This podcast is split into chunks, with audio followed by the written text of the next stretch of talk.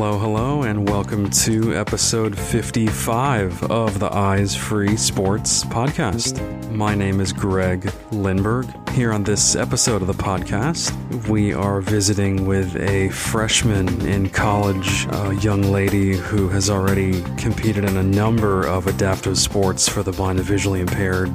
And there's also a very specific sport that she is helping USABA, the United States Association of Blind Athletes, grow in this country, in addition to a separate one uh, that she hopes to compete in in the Paralympic Games someday. So let's go ahead and dive into episode 55. All right, so my guest here on this episode is Bailey Martin, and Bailey is uh, an accomplished uh, multi sport adaptive athlete and also a freshman at uh, the University of Northern Iowa. Bailey, welcome to Eyes Free Sports. Hi, thank you so much for having me. Absolutely. Really appreciate the time uh, that you're taking to, to chat with me here. So uh, let's just go ahead and start uh, with kind of your, your background as far as uh, where you were born. Are you originally from Iowa? Yes. Gotcha. What town did you grow up in? Um, I grew up in a really small town called Hubbard. I see. And what, uh, as far as geography, what is that near or close to? If you know Des Moines, it will be like an hour north of there. Gotcha. I see. And then I understand that uh, was it around the age of 12 that you first lost vision in one of your eyes, correct? Yep. Gotcha. And if you just want to explain, you know, how that actually happened and, and just, uh, you know, the the extent of your visual impairment. Yeah. So when I was 12, it kind of happened randomly. Um, one night I happened to be laying down and covered up my left eye and noticed that the vision in my right eye was almost completely gone. And so from there, we ended up making eye appointments and we quickly realized that there was a scar in my right eye. Um, doctors didn't know how that happened, uh, what caused it. And so they sent me to Iowa City, which is the children's hospital in Iowa, the main one. And so we went there and they said, You'll be fine. Like, you won't regain vision in your right eye, but you still have your left. And so I just had to do like exercises to make my left eye stronger because my right eye was the dominant eye. And then a few months later, I happened to lose the almost the rest of my vision in my left eye. So now I only have side peripheral and top peripheral in my left eye. Gotcha. I see. And then your right eye, you are completely blind in. Yep. Uh, I see. And just, you know, thinking back to that time, uh, you know, at that age, preteen, going into your teenage years, what was kind of going through your mind when all this unfolded? Well, at first, I wasn't too affected because, in my mind, when I first lost the vision in my right eye, when doctors said I could continue living as normal, I mean, you know, as a 12 year old, you you think like they know best. They know exactly what's going to happen. And so I pretty much went on living life as normal. I really didn't tell anyone. And then it was the end of my sixth grade year when I lost the rest of my vision, or not the rest, but lost the vision in my left eye. And so from there, I just felt extremely isolated from my peers. Becoming a teenager and going into seventh grade, all you really want to do is fit in. And I was going through a period of my life where I really stood out, especially in such a small town. I have 50 kids in my grade. And so at that time, it was just like a complete 180 of my life. I felt like I had to drop out of a lot of things. Like I had to relearn how to read in Braille and I had to have my phone speak to me. And so it was definitely a very hard transition for someone that young to go through. Definitely. And, you know, like you said, seventh grade, middle school years are tough as it is. Yeah. and when you add, you know, a disability, something like that on top of that, it just, I'm sure, makes it even that more challenging. Mm-hmm. And then, so as far as sports, uh, were you pretty competitive? Did you play a lot of sports before you lost your eyesight? Yeah, I was in almost every sport besides basketball. I loved being athletic. I rode horses. I competed in track since preschool. Uh, at my school, we offer it like it's kind of like Willis Whelp for elementary. So I had ran track since preschool. And then I'd also done softball and volleyball. And so, kind of going then into like high school sports and middle school sports, I really didn't think I was going to be able to do those types of things because my knowledge of the blind community was just so little. Gotcha. I see. And then, so then, you know, in terms of schooling, education, so you did actually stay in mainstream schools uh, throughout the rest of middle school and high school? Yeah, my school, uh, I was very blessed to be there. They pretty much took me right under their wing uh, when they learned what happened for my middle school year in seventh grade, right before the school year started. Uh, we had a big meeting with all of my teachers that I was going to have. And they basically just said, What is the best way we can set up our school program to help Bailey succeed and graduate? And so they really helped me through it. I've heard a lot of bad experiences from people in the mainstream school. So I was definitely very, very fortunate to end up in the school I was in. Absolutely. Yeah. And it sounds like they were just so accommodating and really gave you the ability to be successful, you know, as, as much as they could. Yeah. And then, so I did mention at the top that you now attend uh, the University of Northern Iowa. Mm-hmm. And I'm curious your decision on that school. Talk to me about your major and just kind of the initial experience of uh, being a college student. Yeah, so so far I absolutely love being a college student. I'm really loving the freedom. I grew up on a farm and being a blind and visually impaired person, I can't go anywhere because I can't drive. So it's been awesome being able to like walk places and just do those types of things that you wouldn't really think of. But when you can't drive and you live on a farm, you really can't do a lot. So I've loved that aspect of it. Trying to figure out which school to go to. For the longest time, I always thought I was going to go to Iowa State. And then more recently, right before I went to college, I toured UNI and it felt like home from the very beginning. It what it's not like a ginormous campus, but it's not really small either. I felt like it was the perfect combination. And my major now is communications for sports relations, but at first it was elementary ed. Um, I just recently switched it. So it'll be exciting to start taking classes this spring. Oh wow, that's awesome. Yeah. And I'm I'm curious what made you decide to switch as far as your interest in communications. Uh, initially, I was in elementary education, and the further I got into it, I just started realizing it wasn't for me. But I have always known I want to be involved in sports. And the more and more I'm getting into it, after my athletic career, I would love to continue helping others with their athletics. And so I thought communications was perfect for that. I love talking to people. I love meeting new people.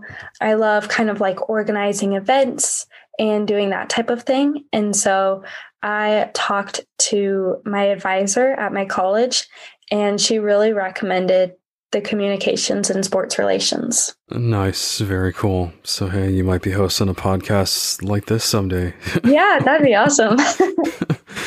For sure. Yep.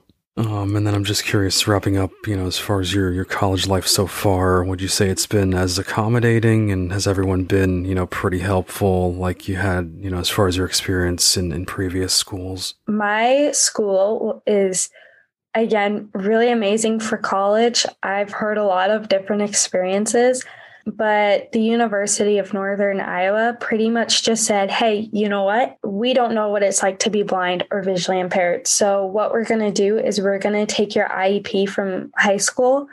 And then we're going to take everything you want from that and just copy and paste it into uh, your school accommodation list.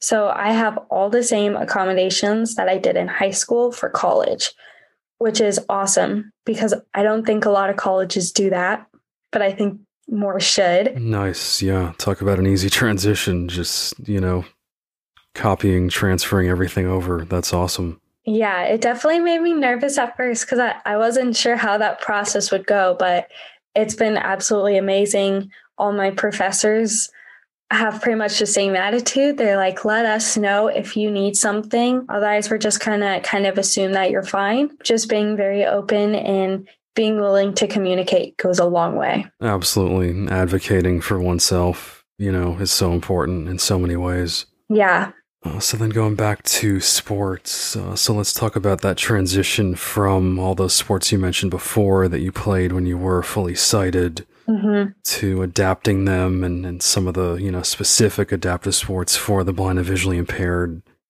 And I'm curious, you know, after losing your sight, um, what was kind of the first sport or first adaptation that you worked on in terms of you know physical activity or a specific sport itself? So, one thing about me is I am a very stubborn person. Goes to my benefit sometimes, other times not so much. Um, right. But the summer where I lost the rest of my vision, or sorry, most of my vision, I always say the rest, but yeah. Um, uh, that summer, I just knew I wanted to stay active. I competed with my horse in my local 4 H and we did really well in that. And so it just kind of snowballed. During my fall year of seventh grade, I knew I wanted to get back into it. And I was like, what is the hardest sport I could probably do right now with my limited vision? And I was like, cross country. I'm going to run two miles blindly in cross country because that sounds like an amazing idea as a 12 year old. And so I did it and I didn't have a guide runner. My school really, really wanted me to. I think I made a ton of people nervous, including my cross country coach. Um, but I think more than anything, I just wanted to prove to myself and kind of to the people around me um, that I was fine and that I could do it. Because I feel like sometimes when you do have a disability, I learned very quickly that people can treat you like you're fragile. And so I just kind of wanted to prove to all my teachers, all my peers, kind of even my parents and my siblings that I can do this. And even if I get hurt, I'm fine. And at least I proved to myself that I could do it. Exactly. Yeah. So it sounds like you were able to complete, you said it was a two mile run. Yep. Wow. And how did you feel, you know, personally? Just how did you feel yourself after that? I felt amazing. I met a lot of trees along the way. Um, people kind of looked at me funny when I walked up to the starting line with my cane and then I gave it to my coach. Um, so I definitely got a lot of funny looks with that. But at the end of the season, I it was kind of like a breath of fresh air. I felt like I had a piece of myself back because when you do go through something like losing your vision, especially at an age where I feel like you're trying to figure out who you are in general, I think it can be extremely difficult mentally just to get past that barrier of who who am I now and just for me to realize that I don't have to lose my competitive nature and I can actually use it to benefit me and to benefit me in this new transition and stage in life. Right. That's very well said. And you know, there there are benefits to having a disability. People would never think of that, but mm-hmm. that's really good perspective. Yeah. Yeah. And so, in addition to running, uh, talk to me about, about other sports that you you know tried maybe early on in your blindness. So the first sport I started out with um, within the blind and visually impaired community was beep baseball, which was so great for me. That was like my first interaction with anyone blind or visually impaired, which was just absolutely great. Um, mm. Because this team really just welcomed me in and they really just kind of let me know that it was okay. And a lot of the players were older and you know after practice they would just come up and it's it's little questions like hey how are you doing how are you adapting and they really went a long way and just being able to talk to them and listen to their stories and hear that they're successful they have families and they were able to continue on with their athletics. I mean, that was huge for me. Exactly. Yeah. And what was the name of that team that you uh, you know got involved in? Iowa Reapers. Oh yeah. Yep. Very cool. Mm-hmm. Nice. And then I believe goalball. You've also played goalball, right? Yeah, I did uh, track, swimming, and goalball through the Iowa Braille School, and those were some of the best events I'd ever gone to. Um, the com- camaraderie, just the spirit of everyone. I actually plan on volunteering for them and um, becoming a coach for them in my future because I mean, I just love it so much. Awesome. Very cool. And so it sounds like, you know, once you were introduced to that community of blind individuals on some of those teams within some of those sports, did you really, you know, start to realize, okay, I, I fit in here, I feel comfortable? Yeah. One thing I have always uh, been proud of myself for, I guess, is the willingness and um, being able to adapt pretty easy to new situations. And I felt like, I mean, in sports, you have to do that. And so being able to go on weekend trips with the Braille School and go compete in like track, swimming, and goalball, where stuff is constantly changing around you, I really felt at home in those situations. And even though it was high pressure and you know you get all nervous before your race and stuff it felt like home even though i was thousands of miles away from my home. And so just me realizing that i really started to look at okay how can i make this a career? How can i make that shift? Exactly. Yep. Very cool. And then so in terms of running so i assume you have used the guide uh, as well for running I have never used a guide. You never have. Wow. yes, I've I've been fortunate in that. Um, I think a lot of it has to do with the fact um, I ran track since preschool, and so track kind of feels like a home, a second home for me. And like I know where the lines are, I know when to turn, and so for me, it's been huge for me not to have a guide because um, I feel like it would be more of a learning curve than just doing it how I've always done it. Gotcha. I see. Very interesting. And then, so as far as swimming, I would imagine then you, you do pretty much swim independently as well. Yep. Gotcha. Very cool. So I did want to ask you about uh, this OrCam contest uh, that you won. I know I mentioned uh, before we started recording, uh, Kalari Jackson who I had on a previous podcast, and she was also one of the winners of that contest uh, back in 2020.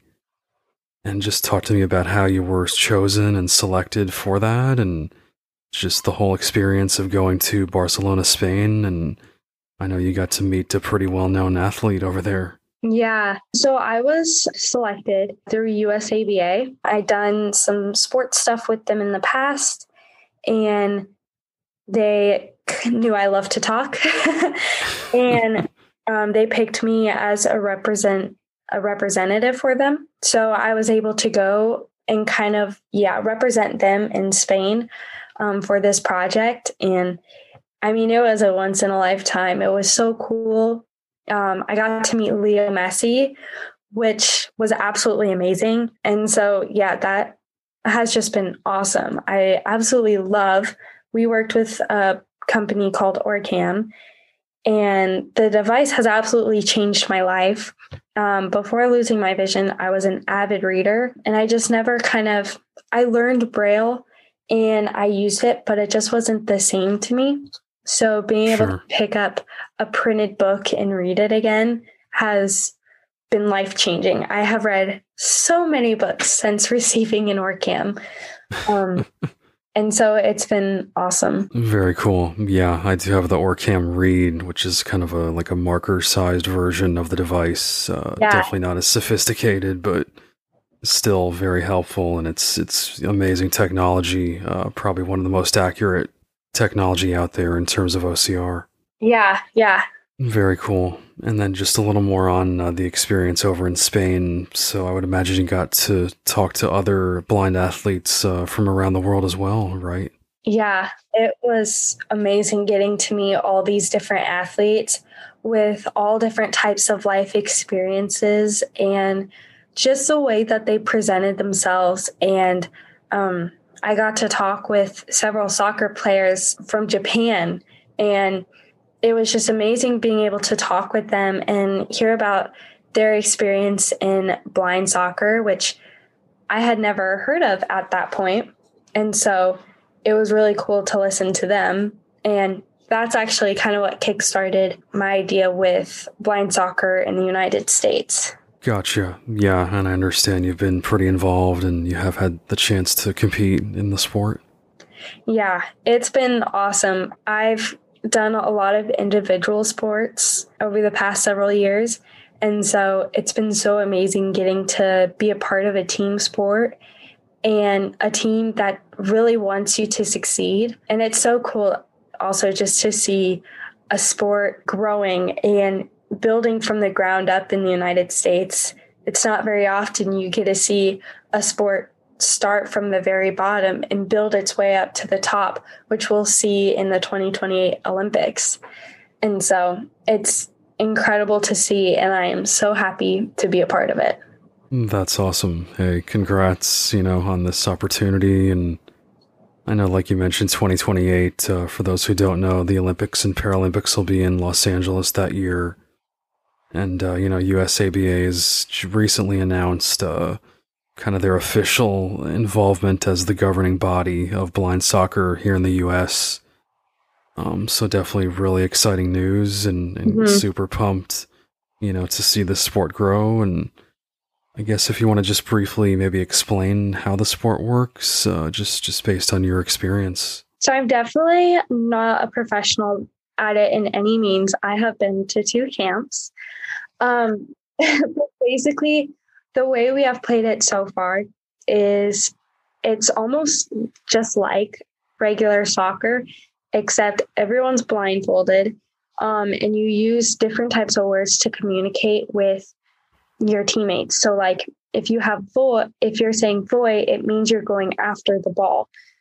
And then once you have the ball, you don't say anything, you're silent. And so that was a learning curve for me is learning to be silent but um, it's definitely been amazing and I can't wait to see where it goes. Awesome. Very cool. And then I know you do have, uh, you know, your hopes set on the 2024 Paralympics as well in Paris. And it's that uh, track and field that you're hoping to compete in for that. Yeah. Um, it would be absolutely amazing to compete in track and field for the 2024. I've once again, I've ran track all my life. So it would kind of feel full circle to be able to compete in the 2024. It's kind of crazy to see how far my life has come and to think to myself that competing in 2024 is realistic is a weird mindset to have. For sure. Yeah. And here we are just starting out 2022. So it's, you know, I know, really yeah. not that far away. yeah. Okay. And just to wrap up here, uh, if you just want to give our listeners some advice, uh, you know, based on your experience competing in adaptive sports, you know, why would you recommend someone who's blind and visually impaired who might be listening to this, maybe who doesn't have much experience in sports, athletics, whatnot? Uh, what would you say the benefits, you know, have been to your life being involved? Um, number one, I would say contacts and just being able to have that confidence. I think for me personally, going from abled to disabled, it I kind of felt trapped. And I think it is easy to get trapped and to stay in your bubble because it can be scary to experience stuff that you know might get you hurt or might get you in positions that you're uncomfortable with. But going after sports is something I cannot recommend enough. It's somewhere where you can put down your cane or you can leave your guide dog behind the benches and you get to run freely or swim freely and you don't really have to worry about the things that might be holding you back. And yeah, if you want to go out for sports, I would say just do it. Go out for your high school team and work hard and try your best. Sure. Definitely wise words uh, from someone your age. So I really appreciate that. Mm-hmm. And uh, finally, I did want to offer the opportunity. Do you have any social media, any pages uh, out there that people can follow you on? Yes, I have an Instagram. It's Bailey underscore 22 underscore Martin. And so that's where you can find me. Awesome. And I'll put a link to that in the show notes so everyone uh, can easily access that. Awesome. Thank you so much. Definitely. Yeah. So, again, we've been visiting with Bailey Martin, a student at the University of Northern Iowa. And uh, Bailey, really appreciate the time and insight. And thanks so much for joining me here as a guest on Eyes Free Sports. Yeah. Thank you so much for having me.